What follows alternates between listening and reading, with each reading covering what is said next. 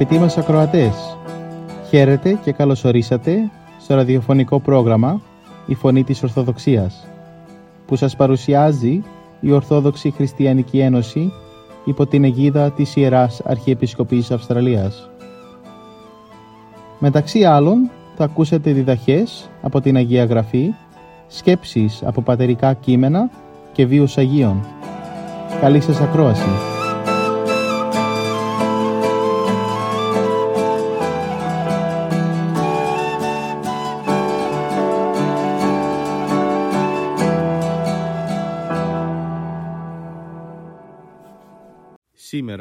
Μας μιλήσει η κυρία Ελένη Αμπουγιάννη για την περικοπή που περιγράφει την θεραπεία του συλληνιαζομένου νέου από του Καταμανθαίου Ευαγγελίου, κεφάλαιο 17, στίχη 14 έως 23.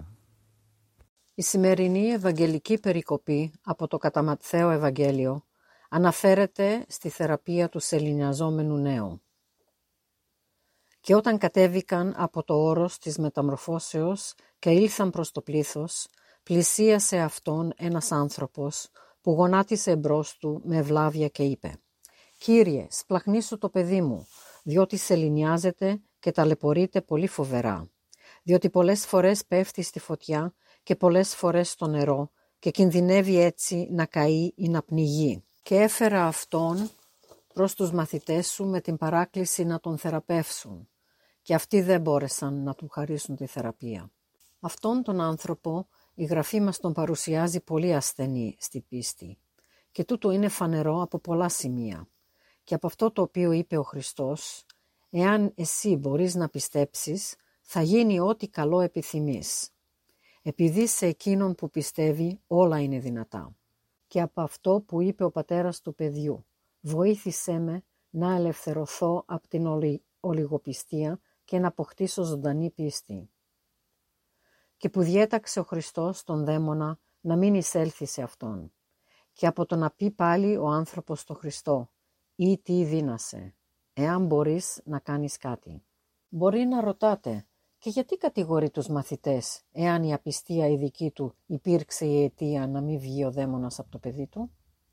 Για να δείξει ότι είναι δυνατόν σε αυτούς, εάν έχουν πίστη, να θεραπεύσουν πολλές φορές τους ασθενείς ακόμη και αν αυτοί που επιζητούσαν τη θεραπεία για τους δικούς τους δεν είχαν οι ίδιοι την απαραίτητη πίστη. Όπως ακριβώς αρκούσε πολλές φορές η πίστη αυτού που προσερχόταν να λάβει βοήθεια, έτσι πολλές φορές υπήρξε αρκετή η δύναμη και η πίστη αυτών που διενεργούσαν τις θαυματουργικές θεραπείες, στο να θαυματουργήσουν και χωρίς να πιστεύουν οι προσερχόμενοι. Η Αγία Γραφή πιστοποιεί και τα δύο αυτά. Όσοι βρίσκονταν κοντά στο Κορνήλιο εξαιτίας της πίστης τους προσήλκησαν τη Θεία Χάρη. Ακόμα και στη περίπτωση του Ελισέου, χωρίς κανείς να πιστέψει, αναστήθηκε ένας νεκρός. Επομένως είναι φανερό ότι στην περίπτωση αυτή οι μαθητές φάνηκαν ασθενείς στη πίστη. Αλλά όχι όλοι, γιατί οι στήλοι, δηλαδή ο Πέτρος, ο Ιάκωβος και ο Ιωάννης, ε, βρισκόντουσαν στο όρος της μεταμορφώσεως. Ο πατέρας εκείνος έφερε τον ασθενή του γιο στους άλλους μαθητές. Αλλά και από την άλλη πλευρά πρόσεχε και την αγνωμοσύνη του ανθρώπου αυτού. Πώς δηλαδή συναντά τον Ιησού ενώπιον του λαού και μιλά εναντίον των μαθητών του; Και τι λέει; Έφερα αυτόν προς τους μαθητές σου με την παράκληση να τον θεραπεύσουν και αυτοί δεν μπόρεσαν να του χαρίσουν τη θεραπεία. Ο Χριστός, απαλλάσσοντας τους μαθητές από, την, από τις κατηγορίες ενώπιον του λαού, ρίχνει σε εκείνον τη μεγαλύτερη ευθύνη. «Ω γενεά άπιστη και διαστραμμένη από την κακία, έως πότε θα είμαι μαζί σας, έως πότε θα σας ανέχομαι». Δεν απευθύνεται μόνο στο πρόσωπο του Πατέρα, για να μην φέρει σε δύσκολη θέση τον άνθρωπο αυτόν, αλλά και σε όλους τους Ιουδαίους. Φυσικό ήταν να σκανδαλιστούν πολλοί από τους παρόντες και να σκεφτούν άσχημα πράγματα για, για τους μαθητές. Όταν δεν λέγει «έως πότε θα είμαι μαζί σας», αποδεικνύει πάλι ότι είναι ευπρόσδεκτος σε αυτόν ο θάνατος και κάτι το επιθυμητό και λιγότερο αγαπητή η αναχώρηση από αυτή τη ζωή. και ότι είναι πιο βαρύ να είναι μαζί τους παρά να σταυρωθεί. Όμως δεν σταμάτησε μόνο στις κατηγορίες, αλλά τι λέει; «Φέρετε μου αυτόν εδώ» και ρωτά τον πατέρα για πόσο χρόνο είναι ο γιος του ασθενής. Με αυτά τα λόγια και τους μαθητές δικαιολογεί και εκείνον οδηγεί στην ελπίδα, ότι θα απαλλαγεί από το κακό. Και αφήνει τον νέο να σπαράζει ακόμα, όχι για επίδειξη, αλλά για το πατέρα, ώστε όταν δει το δαιμόνιο να ταράζεται, επειδή προσκλήθηκε από τον Χριστό, πριν να οδηγηθεί στη πίστη με το θαύμα. Επειδή εκείνος είπε ότι είναι έτσι από την παιδική του ηλικία και ότι εάν μπορείς βοήθησέ με, ο Χριστός λέει σε εκείνον που πιστεύει όλα είναι δυνατά. Ρίχνοντας πάλι την κατηγορία σε αυτόν. Και όταν ο λεπρός στο Καταλουκά Ευαγγέλιο έλεγε «Κύριε, πιστεύω ότι εάν θέλεις μπορείς να με καθαρίσεις από τη λέπρα», μαρτυρώντας με τα λόγια του αυτά τη δύναμη του Κυρίου, ο Χριστός για να επιβεβαιώσει αυτά που είπε και να τον επενέσει έλεγε «Θέλω, καθαρίσω από τη λέπρα». Όταν όμως αυτός ο πατέρας δεν είπε τίποτα αντάξιο της δυνάμεις του Χριστού με το να πει «Εάν δύνασε, βοήθησέ με», ο Χριστός τον διορθώνει. Τι λέει; «Εάν μπορείς να πιστέψεις, όλα είναι δυνατά σε όποιον πιστεύει». Αυτό σημαίνει έχω τόσο μεγάλο πλούτο δυνάμεις και εξουσίας, ώστε μπορώ να καταστήσω ικανούς και άλλους να επιτελούν αυτό το θαύμα. Επομένως, εάν πιστεύεις όπως πρέπει, και ο ίδιος μπορείς να θεραπεύσεις και αυτόν και άλλους πολλούς. Και αφού είπε αυτά, ελευθέρωσε τον δαιμονιζόμενο.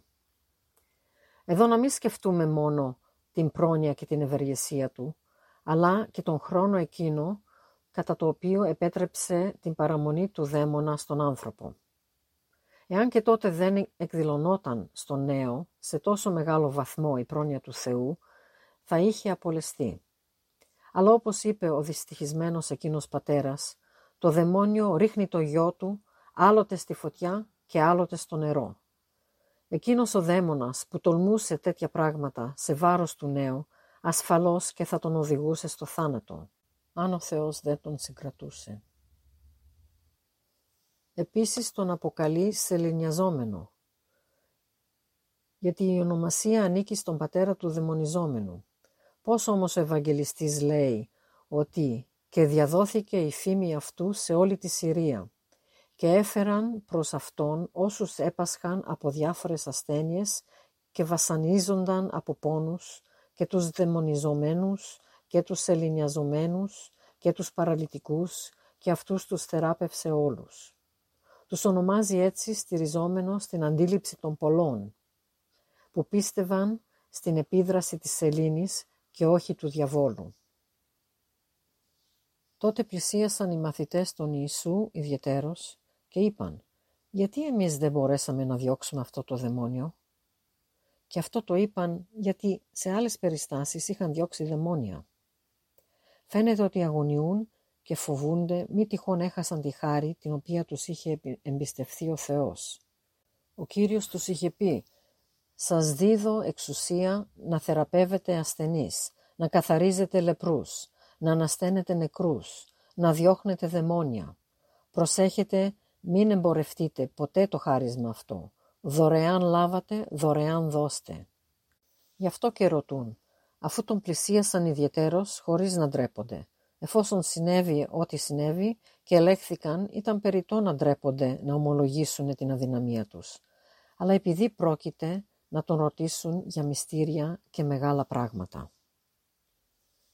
Τι είπε λοιπόν ο Χριστός; Εξαιτίας της απιστίας σας, διότι σας διαβεβαιώνω, εάν έχετε πίστη σαν το μικρό σπόρο του συναπιού, θα πείτε στο βουνό τούτο, πήγαινε από εδώ, εκεί και θα πάει και τίποτε δεν θα είναι για σας αδύνατο. Δεν είχαν τότε ούτε αυτή τη πίστη, δηλαδή σαν το σπόρο του συναπιού. Και δεν την είχαν, γιατί δεν ήταν πάντοτε οι ίδιοι. Για τούτο και ο Πέτρος άλλοτε μακαρίζεται από τον Κύριο, άλλοτε επιτιμάται. Αλλά και οι υπόλοιποι μαθητές κατηγορούνται από τον Κύριο για πνευματική ατέλεια, όταν δεν αντιληφθήκανε το λόγο τους σχετικά με τη ζήμη. Συνέβηκε και τότε να φανούν πνευματικά αδύνατοι. Ήταν πνευματικά πολύ ατελής πριν από τη σταύρωσή του. Στη περίπτωση αυτή, πίστη εννοεί εκείνη με την οποία μπορούσαν να κάνουν θαύματα και αναφέρει το κόκκο του συναπιού για να φανερώσει την απερίγραπτη δύναμη της πίστης. Παρόλο που το συνάπι φαίνεται μικρό, όμως έχει τη πιο μεγάλη δύναμη από όλα. Για να δείξει λοιπόν ότι και ελάχιστη αλλά γνήσια πίστη μπορεί μεγάλα πράγματα να επιτύχει, αναφέρει το συνάπι. Αλλά και προχώρησε ακόμα περισσότερο και λέει «Τίποτε δεν θα σας είναι αδύνατο» και τους συμβουλεύει πιο πέρα. Μάθετε δε ότι αυτό το είδος των δαιμονίων δεν εκδιώκεται παρά με προσευχή και νηστεία. Χρειάζεται επειδή και η νηστεία μαζί με την πίστη προσφέρει πολύ μεγάλη δύναμη. Προσφέρει πολύ ευσέβεια στον άνθρωπο και τον μεταβάλλει από άνθρωπο σε άγγελο και τον κάνει να αγωνίζεται εναντίον τα δαιμόνια. Αυτό όμως δεν μπορεί να το κάνει μόνη της, αλλά χρειάζεται και προσευχή. Αυτός που προσεύχεται και νηστεύει όπως πρέπει δεν χρειάζεται πολλά πράγματα και είναι ο μεγαλύτερος εχθρός των δαιμόνων. Επίκαιρα θέματα. Τώρα που μπήκαμε στην περίοδο του 15 Αύγουστου, ας ακούσουμε μερικές σκέψεις για την Υπεραγία Θεοτόκο. Η Υπεραγία Θεοτόκος εκπροσωπούσα ολόκληρη την ανθρωπότητα κατέχει την κεντρικότερη θέση στο εκκλησιαστικό έτος της Ορθοδόξου Εκκλησίας. Το θεϊκό σχέδιο περισσοτηρίας του κόσμου δεν θα επραγματοποιείτο χωρίς την ενσάρκωση του Ιού του Θεού από την Θεοτόκο. Γι' αυτόν τον λόγο οι γιορτές της Υπεραγίας Θεοτόκου αλληλοδιαδέχονται τις γιορτές του Κυρίου κατά τη διάρκεια του λειτουργικού έτους της Εκκλησίας. Στην αρχή του εκκλησιαστικού έτους, στις 8 Σεπτεμβρίου, Γιορτάζουμε την πρώτη εορτή στη σειρά του 12ορτου, το γενέθλιο της Επαραγίας Θεοτόκου, ένα σπουδαίο ιστορικό γεγονός που σημαίνει την εγγενίαση του έργου της σωτηρίας του κόσμου. Με το γενέθλιο της Θεοτόκου αρχίζουμε ήδη να προσβλέπουμε την κατασάρκα γέννηση του Κυρίου ημών Ιησού Χριστού και επομένως στη λύτρωση που μας χάρισε ως Θεάνθρωπος. Γι' αυτό το λόγο χαιρόμαστε σύμφωνα με τα λόγια του τροπαρίου της εορτής. «Η γέννησή σου Θεοτόκε, χαράν εμήνυσε πάση τη οικουμένη». Η επομένη θεομητορική γιορτή η εν το ναό είσοδος της Υπεραγίας Θεοτόκου που γιορτάζεται στις 21 Νοεμβρίου υποδηλώνει την ολοκληρωτική αφοσίωση της Θεοτόκου στον Θεό και τη συμμετοχή της στο σχέδιο της σωτηρίας με την προετοιμασία της να φέρει τον Χριστό, τον Χριστό στον κόσμο. Έτσι η Θεοτόκος προετοιμάστηκε ώστε με την επισκίαση του Αγίου Πνεύματος να αντιποκριθεί στην κλίση του Θεού να γίνει μητέρα του Σωτήρος Ιησού. Στο τέλος του εκκλησιαστικού έτους στις 15 Αυγούστου γιορτάζουμε την κοίμηση της Θεοτόκου δηλαδή την ολοκλήρωση της αποστολής της και τη μετάστασή της στη μέλουσα ζωή. Ως μητέρα του Θεού, η Θεοτόκος τιμάται από την Εκκλησία όχι από μόνη της, αλλά σε σχέση με τον Υιόν της και Θεό, τον Κύριον Ιησούν Χριστόν. Συνήθως οι εικόνες στην Εκκλησία την παρουσιάζουν μαζί με τον Ιησούν Χριστόν, τον σωτήρα του κόσμου. Η Θεοτόκος μας εκπροσωπεί στο σχέδιο της σωτηρίας που πραγματοποιήθηκε με την πίστη της και την συγκατάθεσή της στο θέλημα του Θεού. Αλλά παρά τη μεγάλη τιμή και το σεβασμό που της αποδίδει η Εκκλησία, εν τούτης η Θεοτόκος παραμένει στους πιστούς με τις συνεχείς πρεσβείες της προς τον Θεό. Και επειδή παραμένει μαζί μας, νιώθουμε και εμείς ελεύθεροι να ζητούμε τις πρεσβείες της για τη σωτηρία μας. Έτσι βλέπουμε ότι η Υπεραγία Θεοτόκες μας αγκαλιάζει ολόκληρον τον χρόνο και διαρκώς μας καλεί προς τα ουράνια με τη συμμετοχή της στο έργο της σωτηρίας του κόσμου. Εν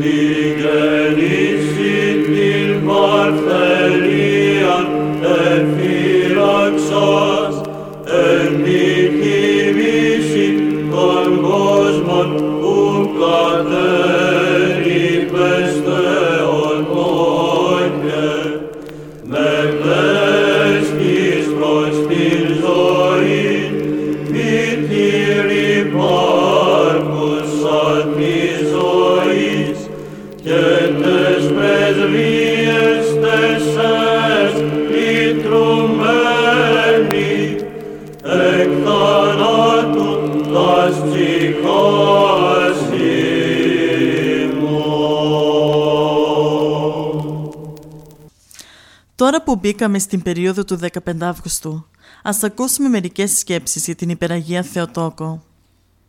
Η Υπεραγία Θεοτόκος εκπροσωπούσε ολόκληρη την ανθρωπότητα. Κατέχει την κεντρικότερη θέση στο εκκλησιαστικό έτος της Ορθοδόξου Εκκλησίας. Το θεϊκό σχέδιο περισωτερίας του κόσμου δεν θα επραγματοποιείτο χωρίς την ενσάρκωση του Ιού του Θεού από την Θεοτόκου. Γι' αυτό το λόγο οι γιορτές της Υπεραγίας Θεοτόκου αλληλοδιαδέχονται στις, τις γιορτές του Κυρίου κατά τη διάρκεια του λειτουργικού έτους της Εκκλησίας. Στην αρχή του εκκλησιαστικού έτους, στις 8 Σεπτεμβρίου, γιορτάζουμε την πρώτη γιορτή στην σειρά του 12 όρτου, το γενέλθιον της Υπεραγίας Θεοτόκου, ένα σπουδαίο ιστορικό γεγονός που σημαίνει την εγγενίαση του έργου της σωτηρίας του κόσμου. Με το γενέλθιον της Θεοτόκου αρχίζουμε ήδη να προσβλέπουμε την κατασάρκα γέννηση του Κυρίου ημών Ιησού Χριστού και επομένως την λύτρωση που μας χάρισε ως Θεάνθρωπος. Γι' αυτό τον λόγο χαιρόμαστε, σύμφωνα με τα λόγια του τροπαρίου της γιορτής. Η γέννησή σου Θεοτόκε, χαράν εμήνυσε πάση την οικουμένη. Η επομένη θεομητρική γιορτή, η εν το ναό είσοδος της Υπεραγίας Θεοτόκου, που γιορτάζει στις 21 Νοεμβρίου, υποδηλώνει την, την ολοκληρωτική αφοσίωση της Θεοτόκου στον Θεό και την συμμετοχή της στο σχέδιο της σωτηρίας με την προετοιμασία της να φέρει τον Χριστό στον κόσμο. Έτσι Θεοτόκος προετοιμάστηκε ώστε με την επισκίαση του Αγίου Πνεύματος να ανταποκριθεί στην κλίση του Θεού να γίνει μητέρα του Σωτήρος Χριστού.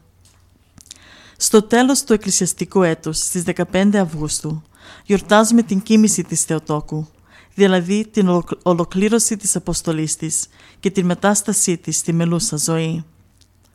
Ως μητέρα του Θεού, η Θεοτόκος τιμάται από την Εκκλησία, όχι από μόνη της, αλλά σε σχέση με τον Υιόν της και Θεόν, τον Κύριον Ιησούν Χριστόν. Συνήθως οι εικόνες της, οι εικόνες της στην Εκκλησία την παρουσιάζουν μαζί με τον Ιησούν Χριστόν, τον σωτήρα του κόσμου. Η Θεοτόκος μας εκπροσωπεί στο σχέδιο της σωτηρίας, που πραγματοποιήθηκε με την πίστη της και την συγκατάθεσή της στον θέλημα του Θεού αλλά παρά τη μεγάλη τιμή και το σεβασμό που της αποδίδει η Εκκλησία.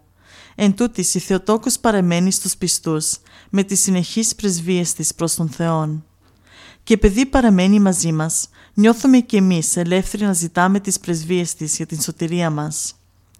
Έτσι βλέπουμε ότι η Υπεραγία Θεοτόκος μας αγκαλιάζει ολόκληρο το χρόνο και διαρκώς μας καλεί προς τα ουράνια με τη συμμετοχή της στο έργο της σωτηρίας του κόσμου.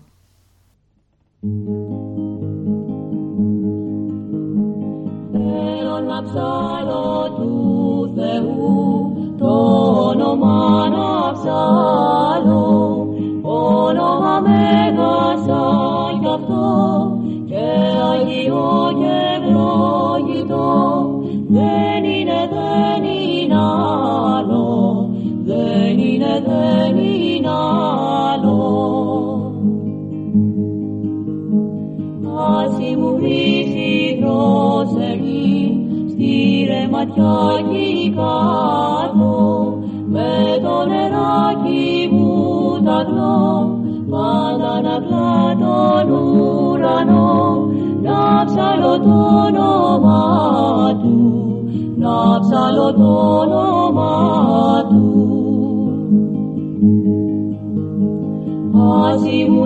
μικρό πουλί της νύχτας το φεγγάρι.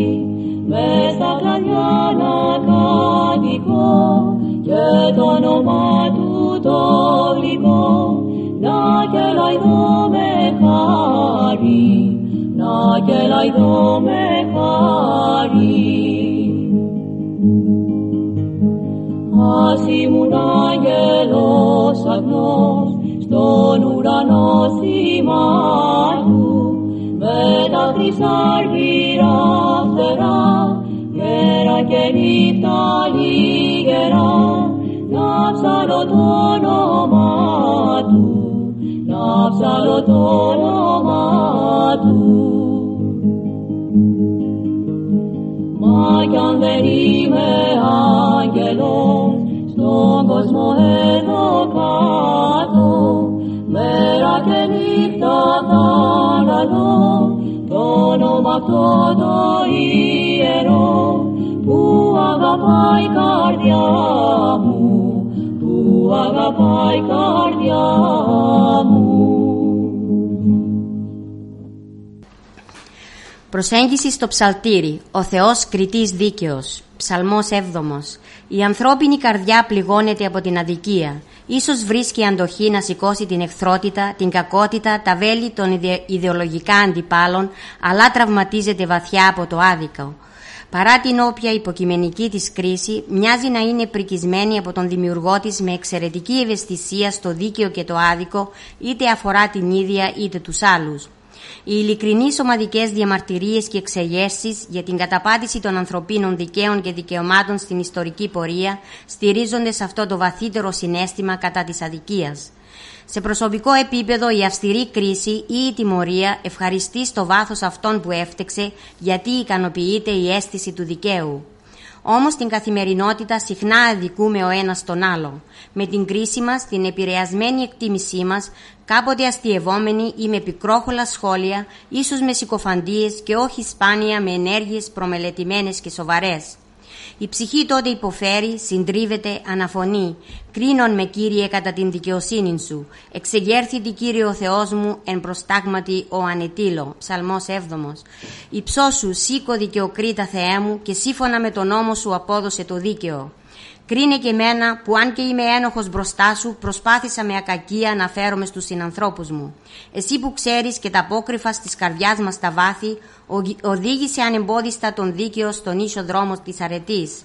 Ο Δαβίδ φαίνεται πως έγραψε τον 7ο ψαλμό κάτω από την επίδραση κάποιας ζωηρής συγκίνησης, γι' αυτό και δεν κρατάει αυστηρή συνοχή στις ιδέες, ούτε πολύ ομοιομορφία στο μάλλον διθυραμβικό συ- ρυθμό του. Βέβαια και οι πέντε στροφές του ψαλμού που εκτελούνται κατά αντιφωνία περιεχόμενο έχουν την ευχαριστία. Ο ποιητής παρακαλεί τον Θεό, στον οποίο έχει στηρίξει την ελπίδα του, να έλθει βοηθός του, προβάλλει την αθωότητά του. Ζητάει την επέμβαση για την τιμωρία των αδίκων, εξαιρεί τη δικαιοσύνη του Θεού. Προειδοποιεί όσους καταφρονούν τη μακροθυμία του να επιστρέψουν στο σωστό πριν εξακοντιστούν τα βέλη της Θείας Οργής. Συνειδητά ή ασυνείδητα επιθυμεί να αποδειχθεί το δίκαιο. Αγωνίζεται γι' αυτό. Συχνά όμως όταν είναι υποτονική και η πνευματική καλλιέργεια στη βαριά αδικία ξεσπάει αντεκδίκηση, πόλεμος, συνεχιζόμενη εχθρότητα. Η αδικία ξεσηκώνει την ανθρώπινη αδυναμία, αναταράζει την καρδιά και το λογικό, οδηγεί σε ενέργει- ενέργειες άκρητες. Μόνο η καταφυγή στον Θεό ηρεμεί την ψυχή, στάζει γαλήνη, διατηρεί νυφαλιότητα στην κρίση.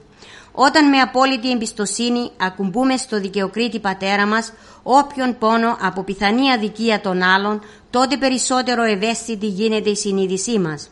Φοβάται μήπως η ίδια λυπήσει με άδικο λόγο τους άλλους. Είναι πιο προσεκτική στις εσωτερικές και εξωτερικές κρίσεις της. Συλλαμβάνει την επιπόλαιη ή με επίγνωση αδικία της. Προσπαεί- προσπαθεί με ευθύτητα, παρησία και ειλικρίνεια να μένει ακατάγνωστη. Η καρδιά γεμίζει από επιοίκεια και ανεξικακία. Υμνεί ευγνώμονα τον Θεό για την προστασία του σε κάθε αδικούμενο. Ο Θεός κριτής δίκαιος.